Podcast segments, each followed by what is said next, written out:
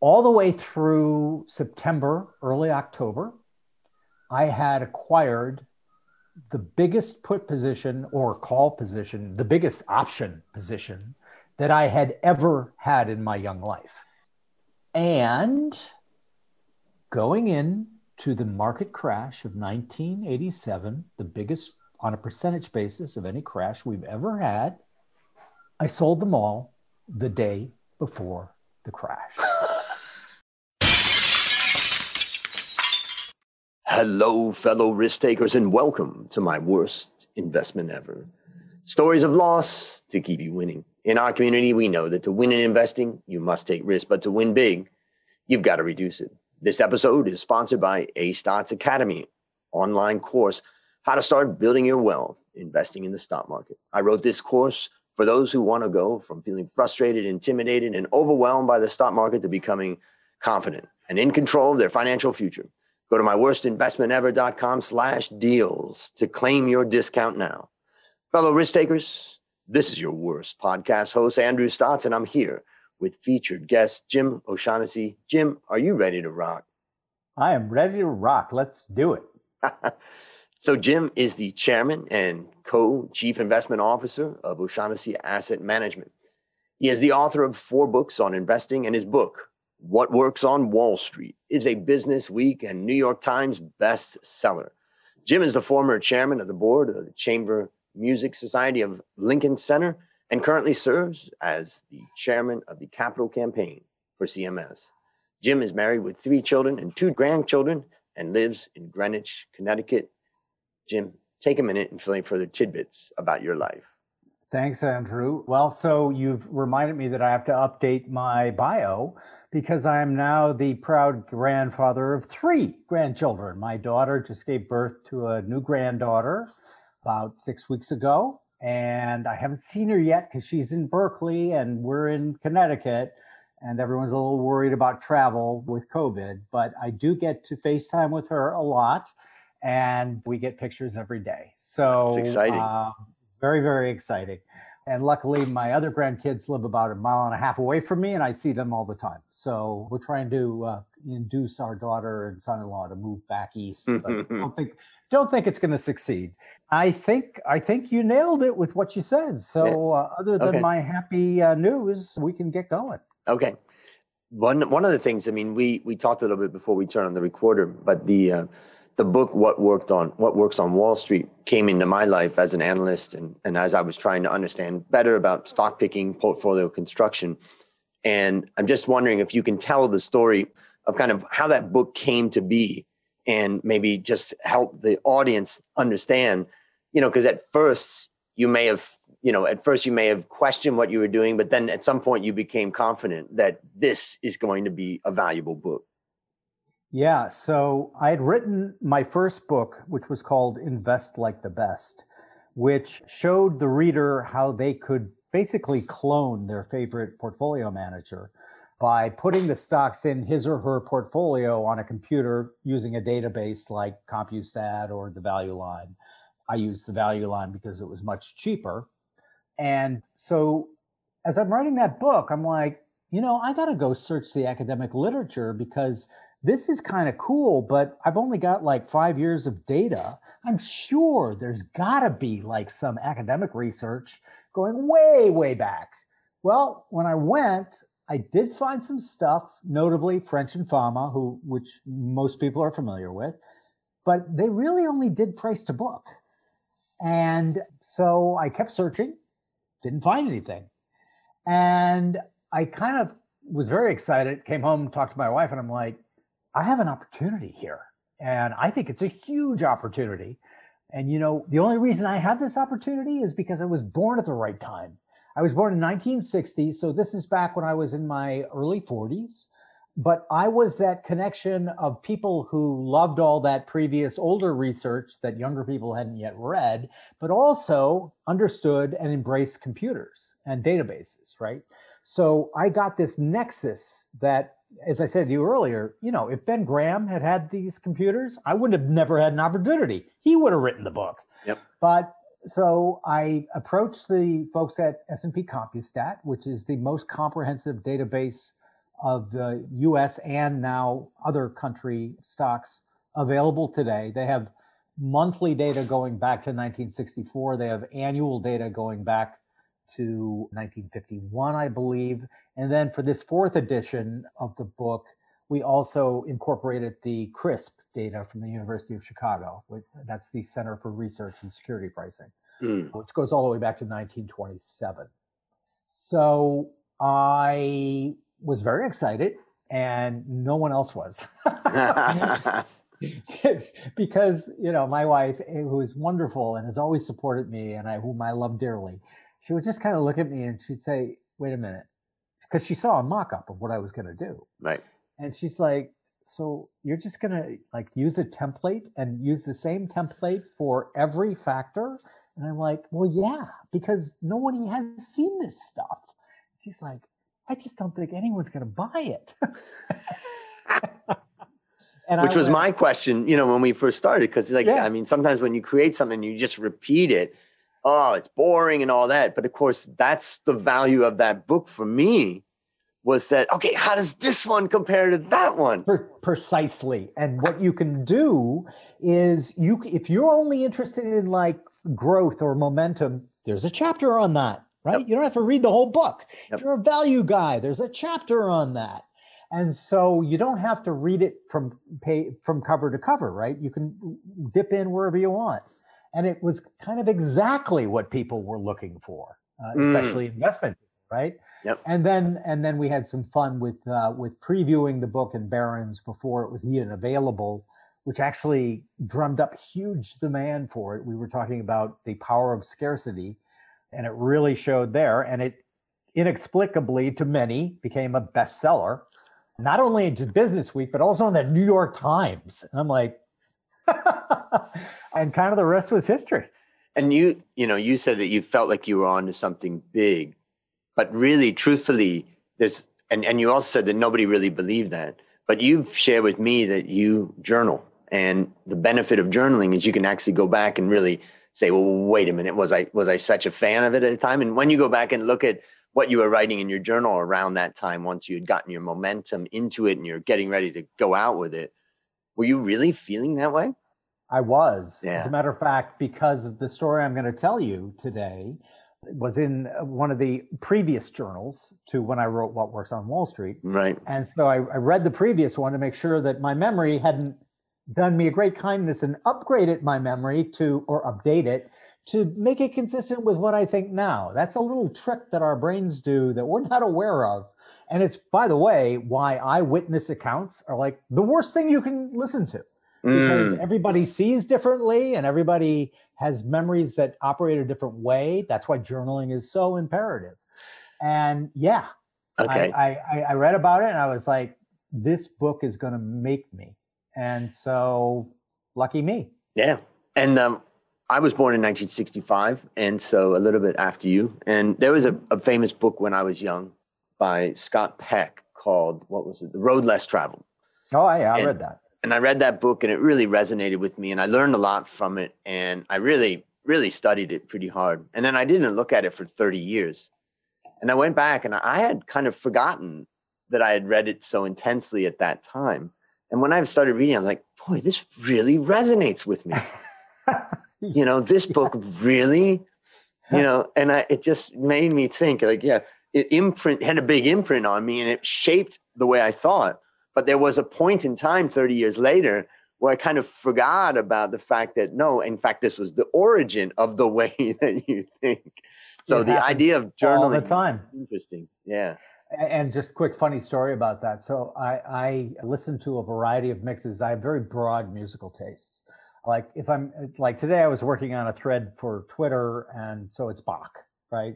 The Goldberg Variations, something like that. It's very mathematical and it's really great. It helps you think. But like when I'm exercising, I like rock and roll. I like, you know, and broad. I love parts of rap, etc. Yep. But so one time I'm exercising and I'm listening to what on my Spotify says Lail. That's my youngest daughter. Lail's 80s mix. So I'm listening and working out. And I'm like, this is an amazing mix. I can't believe my 25-year-old daughter like pick the absolute best songs from the 80s. And I came up and I'm talking to my wife and I'm saying, Lail has unbelievable taste in 80s music. And so I texted her and I went, Lail, I just got to give you a huge compliment. Your 80s mix is awesome. And my phone Dad. Rings. She doesn't text me back. My phone rings. Dad, yes. You made that for me. And that's the way it goes. Absolutely. Now, I wanted to ask you one little sneaky question, and that is, okay, so you write this book. You bring to the world the truth about all these factors, all of these measures, price to book and PE and, ROE and all of that stuff. There's no possible way that you can now apply this and create any kind of fund management strategy, surely. So tell me what the heck you do and you did then and you do now as far as asset management in relation to what you were bringing out. And I dropped my pen, so I got to just grab one, but go. Yeah. So we use and have always used the research that was What Works on Wall Street as a foundation for our quantitative research. It's ongoing. Even the books show that, as you'll find when I send you this fourth edition. Mm. We learn as we go. You don't know everything all at once. But the key reason, in my opinion, why this stuff keeps working is that these aren't mathematical anomalies. These are behavioral anomalies. By that I mean, I could rent, a 30-minute spot on every major TV channel. I could have, every internet thing plugged in, and I could give a lecture about here's what works. Doesn't matter. People will totally ignore you, or if they don't totally ignore you, if they try to do it, the minute it does poorly, which I go on at length about in my books, right? It's, you got to understand that it doesn't work all the time, and sometimes the drawdowns are really big. But the minute that happens, oh, well, that used to work, but that doesn't work anymore. We are very much guided by recency, by what's happening now. Yep. And, it's I think it's hard coded into our DNA. And I think that it just never stops working, right? So I always say what we really are doing is arbitraging human nature, right? Mm. Markets change minute by minute, second by second. Human nature doesn't budge millennia by millennia, right? I mean, society does, right? We have these great things and we have this and we have all of these things, but that's aggregate cultural evolution, right? We as individual peoples, we're not optimized for the environment in which we live. So because our nature changes slowly, if at all, we can continue to arbitrage this. And I don't think it's going to go away as long as human beings price securities. People will then say to me, well, what about when computers price securities? I say, I won't be alive when that happens. Yeah. Honestly, I love AI. I love machine learning. We have some research partners at OSAM that we're really lucky to have because, they're experts in machine learning. They retired at age 40 from Google or Microsoft or whatever. Right. And they're bored and they want to play with data. And the data is very expensive, right? So we take them on as a partner. We give them access to the data. And in return, they write really cool papers, research projects, et cetera. And so one of our machine learning guys, came to Connecticut and gave us a day-long seminar in which he kind of started out by saying, okay, so anything you hear about machine learning or AI from a marketer is bullshit. Yep. And I want to tell you that it's much more limited than they say it is, but what it can do is truly amazing.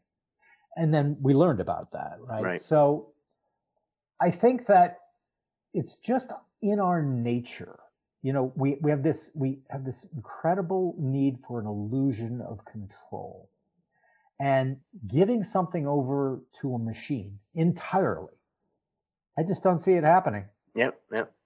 And I have a a prospect, a bank that I've been talking with over the years in Singapore on some stuff, but they've been implementing, trying to do research, you know, since my specialty is kind of writing research, they've been trying to do research using AI and that type of thing. And basically the conclusion is, you know, AI can get you 60 or 70% of the way there, but coming up with the final analysis and conclusion and judgment, you know, you're still going to need the value of an analyst or an individual thinking about something, and our ability to think about something, you know, is still valuable at this point.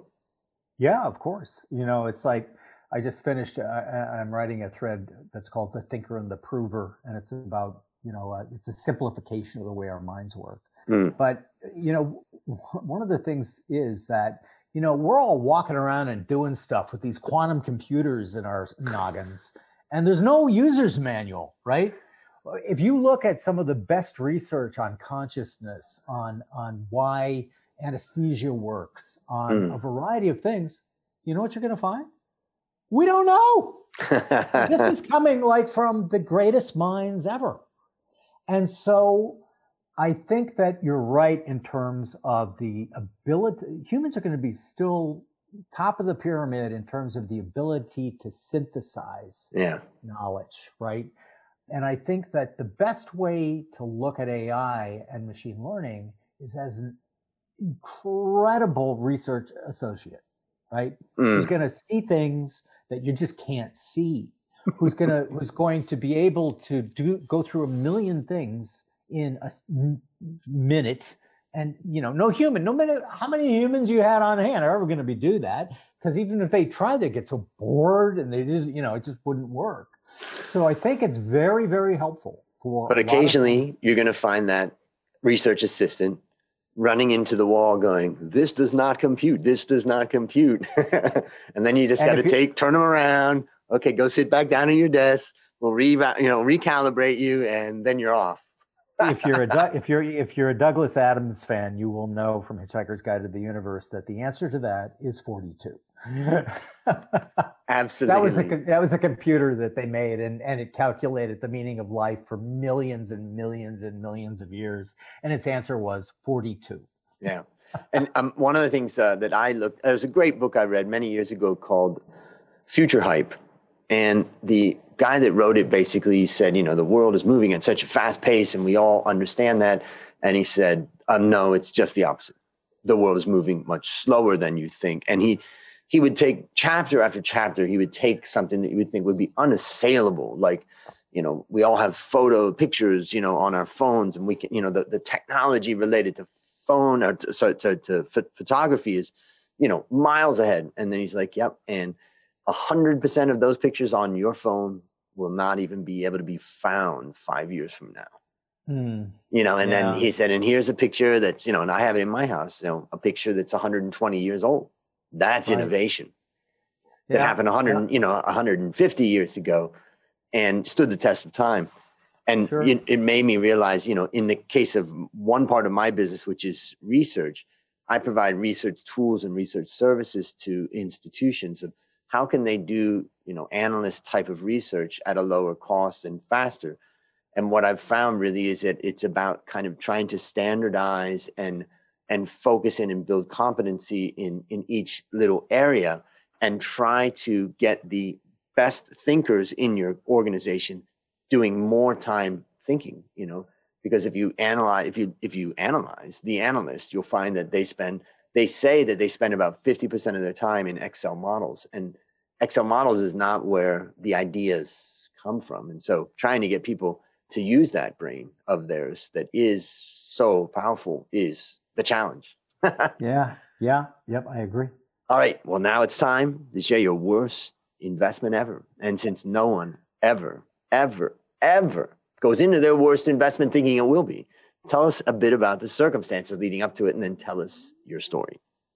So the circumstances leading up to it were, I was lucky to be able to start investing when I was young. So I was in my early 20s when I started.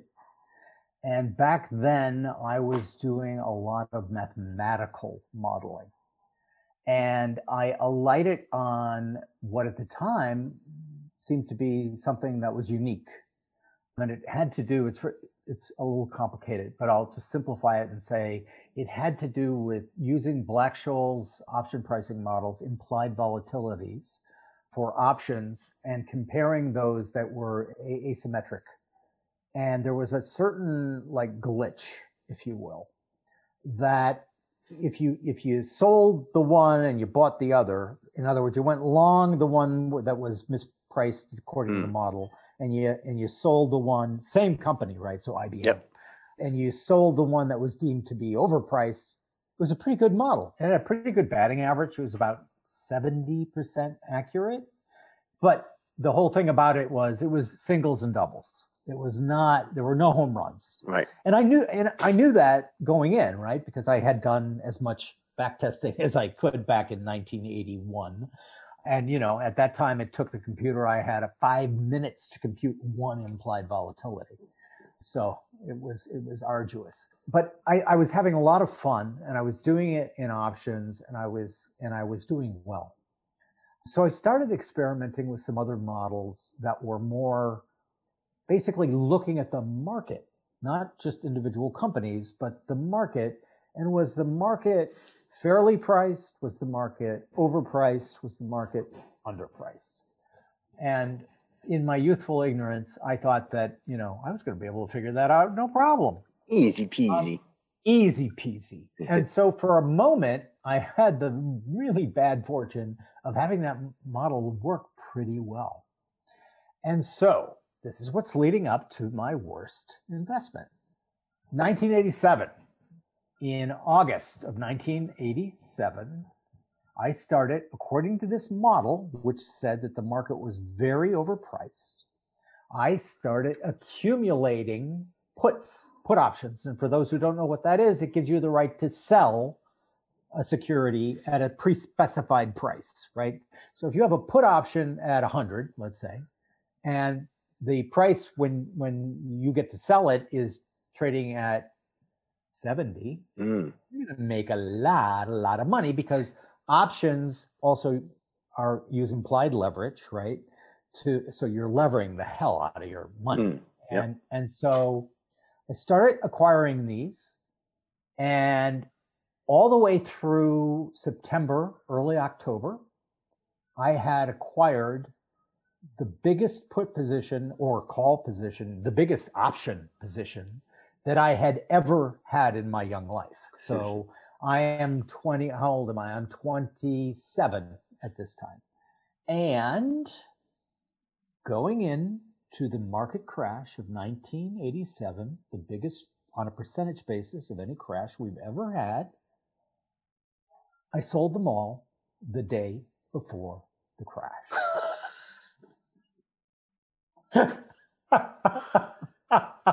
All of them. All of them. Every single one of them.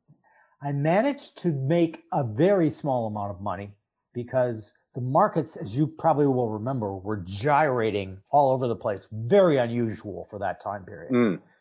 So I sold them the day before the great market crash of 1987, which would have made me, I won't give the number, but it would have made me a very, not sizable, but a nice small fortune. And nope.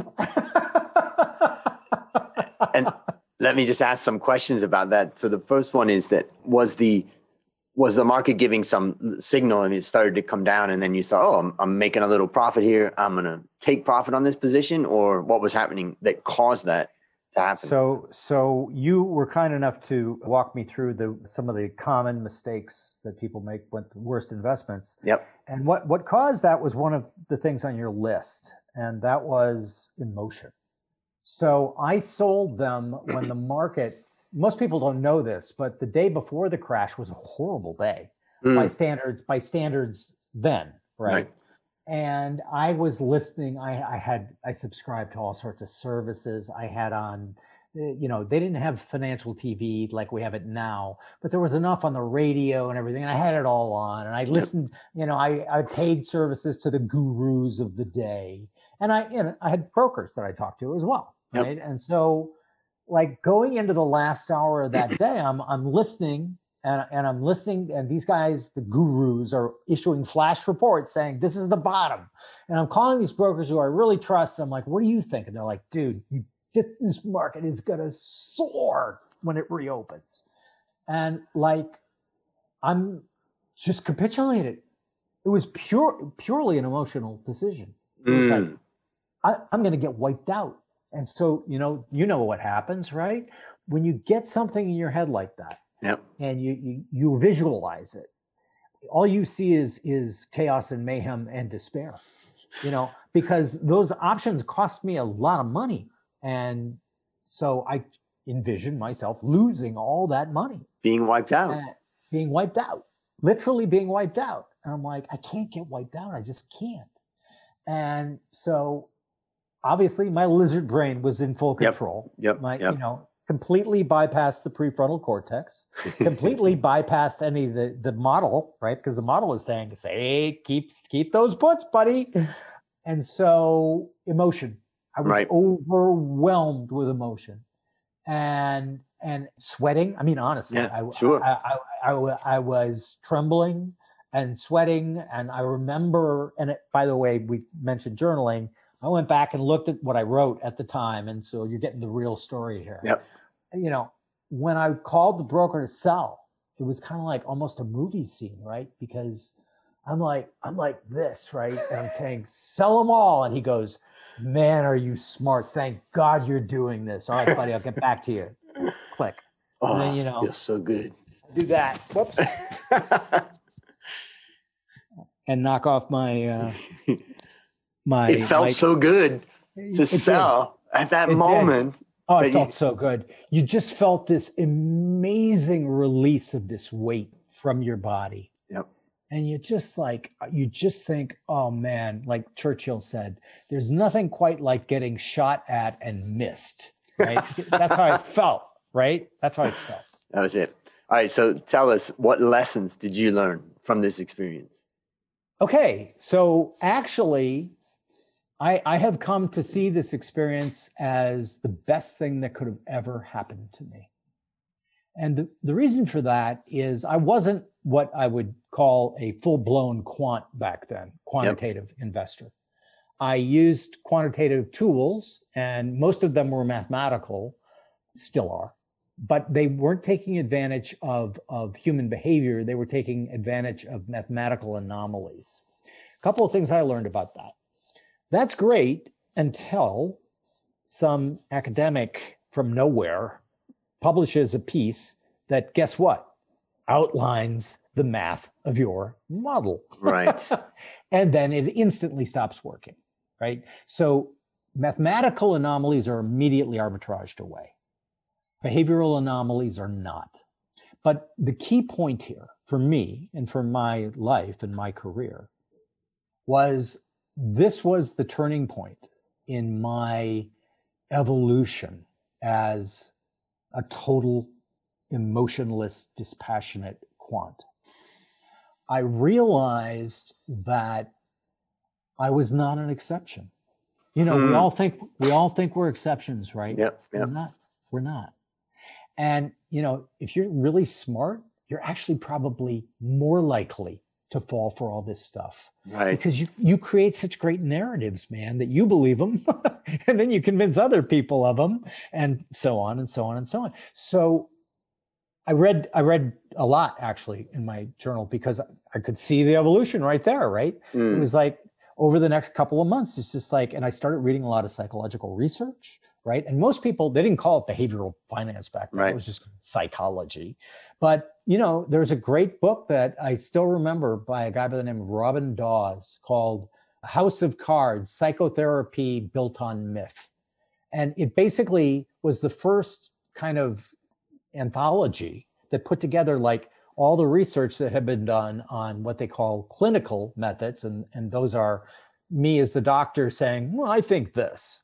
and actuarial methods, which is me telling somebody, this has the most relevance in determining an outcome here. And you got to weight it this way and then run it through. And that's going to tell you what's wrong.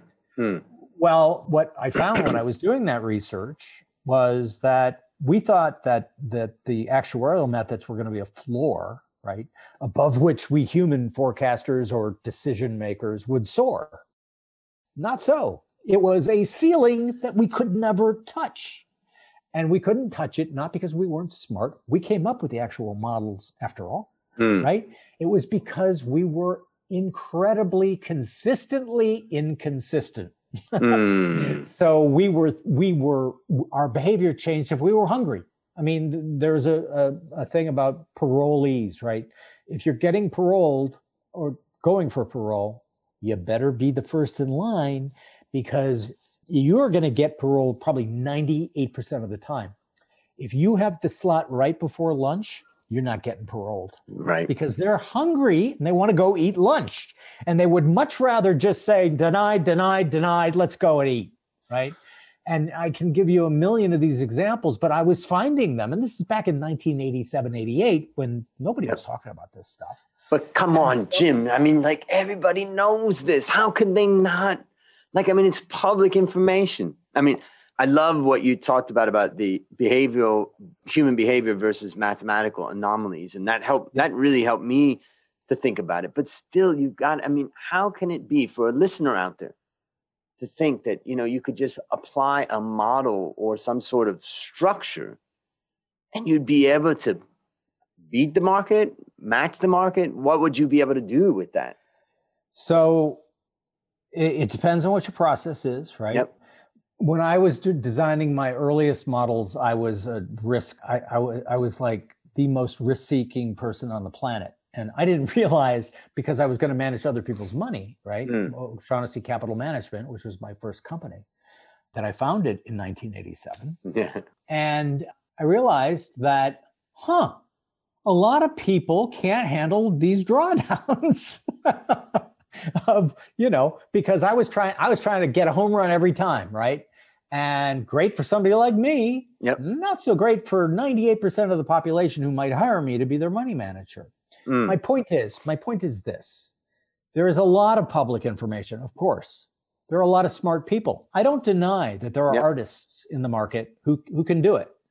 And God bless them. Yep. I haven't been able to find a way to quantify their process.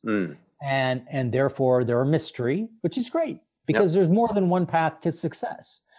However, the vast majority of successful investors who beat the market over time, not every year, that's a big part of studying base rates, right? Because you got to understand you're going to lose, and sometimes significantly against the market. Yep. And you got to have the ability to stay with it and stick with the process, right? Trust the process, right? Yep. And so, in fact, there was a study done by IBM of their pension managers in the 1970s, and they were looking for what united them. And it wasn't style. They were value, growth, It wasn't capitalization. They were small all the way up to mega cap. What they found, the report, you could summarize it in three lines. The investment managers who consistently succeeded for IBM's pension had rigorously researched investment processes that they religiously adhered to. And, so I started another company, which was kind of the first robo-advisor in 1999 called Netfolio. I was ahead of the technology. Definitely. But anyway, I had the good fortune of meeting and having lunch with John Neff, who you might remember was the legendary manager of the Windsor Fund. Yep. And he was a lovely guy. And so I went down there to have lunch with him. He's very courtly, and he's kind of giving me his, he was a value guy. Yep. And he's kind of giving me, this is what I look for. And as I'm listening to him, I'm getting this smile on my face. And he's like, finally, he goes, okay, I can see that you find something amusing. What are you finding amusing? I said, not amusing. I'm fascinated. And I went, John? And he goes, yeah. And I go, you're a quant. Got this. Don't tell anybody. Exactly. He got this big smile on his face and looked at me and he goes, I'm disciplined. There you go. There you go. That's so it's hard. It's hard to be disciplined. Yep. You know, look, passive investors have one point of failure, right? And that is they panic when the market's in a bear market and they sell out of their positions, right? Yep. Active investors have 2 points of failure. The first one, similar to passive, but also the relative one. And that is if, let's say, you're a small cap value manager, to pick on the most unloved investment category in the world. And right now. Right now, exactly. And you have underperformed your benchmark by 300 basis points. Even if you've made money, you're going to get fired. Yeah. And so these 2 points of failure get into things like, you know, agency risk, career risk, lots of stuff. Yep. And so I've been lucky for most of my career, with the exception of a few years I spent at Bear Stearns, which I loved. You know, it was a great group of people, but I've always had my own company. So I could just insist upon it. And, you know, even to the point, I mean, somebody asked me in another interview, you know, what are you proudest of? And I said, honestly, I think I'm proudest of the fact that I never emotionally overrode a model. And some people are like, well, that doesn't sound like a very big achievement. But, until you do it. Until you do it, right? If you read Greek literature, you know about people tying themselves to the mast because the siren song are going to tempt them over the board of the ship and they'll drown, right? So we had a meeting with an analyst who used to work for Lehman Brothers, who suddenly worked for Barclays and didn't have to change office. And anyway, he came out, he was a quant analyst for the sell side. And we were chatting about it. And so I just looked at him, I went, how many quants overrode their models? And he went, about 70%. Yep. And so to me, that's death. You're done. You have negated your entire track record because it is predicated on not doing that. Yep. Right. Got it. And so, yeah, there's a lot of different paths. You can take advantage of human inconsistencies, but you gotta have ice water in your veins because it's hard. It's even hard now. Yep, definitely. Oh, well, this year's been a real challenge for that. So let me summarize a few of the things that I take away from what you've said on your story. The first thing is I wrote down in my notes, sell half. Because one of the things that I've, you know, learned is that basically big mistakes that people often make from my guests is that they jump into something 100%. And they should have probably sized themselves into that position. Yeah. You know, they should have grown into that position because there is definitely a different feeling that you feel when you own something versus when you're thinking about owning it. Huge. And so the first thing, and that also means when you think that you got to get out, it may be one way of preventing yourself from overreacting to that is say, okay, when my signals say it's time to get out, I'm going to sell X amount, not everything. Now, of course, in this case, because it was more of a flash crash, the reality is that to be successful, you would have had to basically close out those positions pretty quickly if you had held on to them, which brings up a whole nother question of whether you could have done that. Exactly. And I doubt it, by the way. Yeah, exactly. So, but for the average investor out there, you know, I think that, you know, moving into a position slowly, moving out of it slowly is often one way that you can help kind of mitigate the emotional roller coaster. The second thing that I took away is, you know, I just wrote down to myself, follow the model. And this year has been a challenge for everybody that has a model. And in fact, you know, I have to admit that yesterday, my team and I, we went through and asked the question, how much damage did we do to performance by slightly overriding the model this year? You know, we didn't ask how much did we gain? How much damage did we do? And that was really and it reminds me of one of my guests, episode 165, Meb Faber. And Meb. Oh, I know Meb. Meb's a great guy. Absolutely. And he talks about, you know, and it reminds me too of that saying, you know, you can have anything you want in this world. You just can't have everything you want in this world. And, you know, so Meb, yeah, Meb goes on like, you know, every strategy is going to fail for a period of years. So how long are you willing to bear that? 1 year, 3 years, 5 years, 10 years? And that's part of the whole concept of a model, is that there's no model that will work every year. You can't have it. And so therefore the discipline of kind of going through that. And then the last thing is that you mentioned something that reminded me of the book I read by Jason Zweig about your money in your brain. And great book. Jason is a friend and a great guy. A great guy. And what he made me realize, and I literally wrote it down that moment when I read that book, is that investing is a physical activity. And that seemed so strange before I read that book. But once I read that book and I listened to you say, I started sweating. You know, once you read that book, this is a contact sport. Absolutely. And, you know, he uses a great metaphor for risk.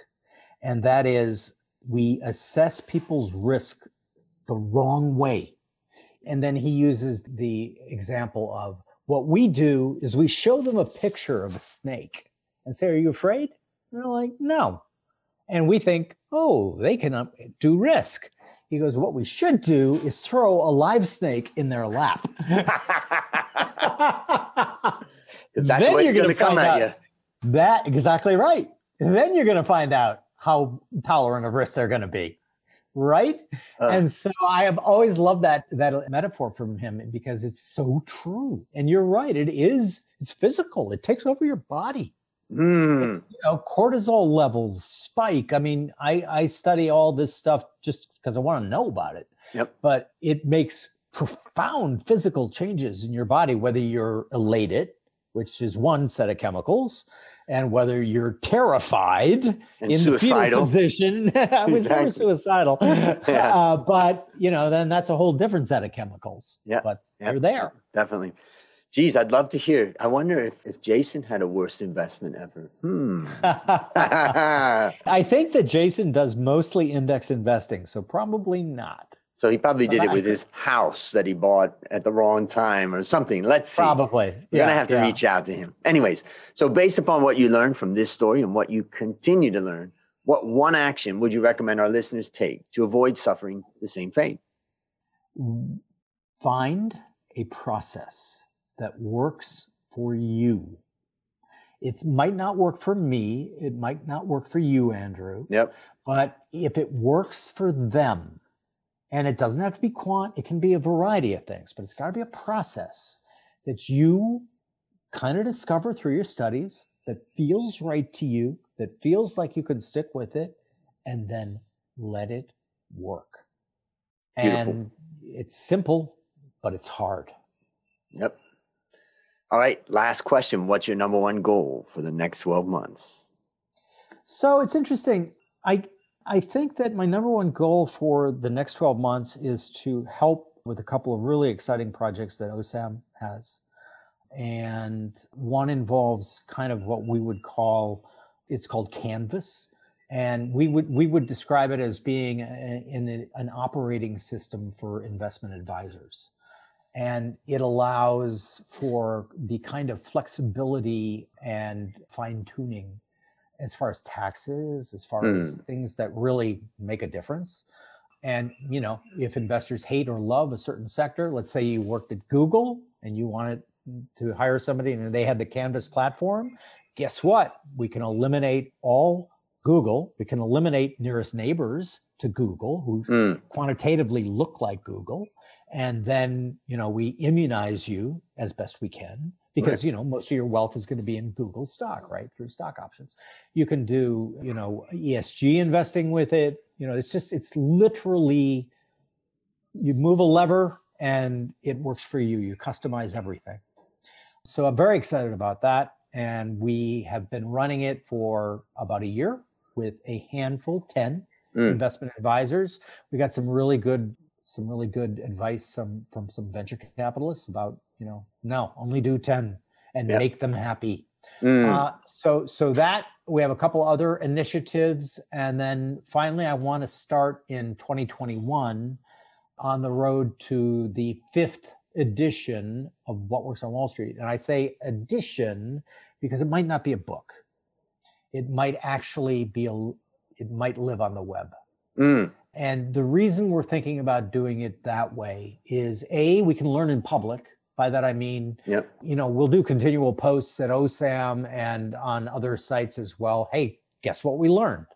If people have a particular set of skills, which we learned through this OSAM research partner thing, yep. We're going to invite them in. Yep. And, then they suddenly get to put on their CV, associate helping on the latest version of What Works on Wall Street. Mm. And I'm not sure that I'm going to be able to swing this. I hope so. But then what we'd really like to do is publish all of the relevant data and allow people to use it and manipulate it. Because nobody has, like you said, you can have anything, not everything, yeah. Right?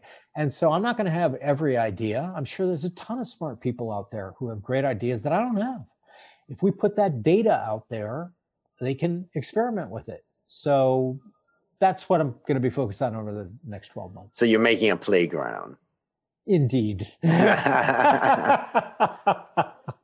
Well, life should be fun. Well, for those of you that follow Jim on Twitter, you'll see all the fun that he has. In fact, he goes into moments of, could be days or weeks where he only speaks through memes.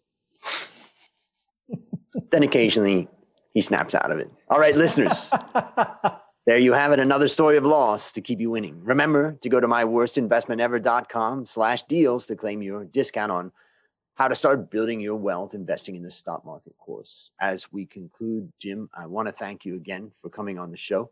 And on behalf of Ace Stocks Academy, I hereby award you alumni status for turning your worst investment ever into your best teaching moment. Do you have any parting words for the audience? Yeah. Well, good investing is simple. It's not easy. Perfect.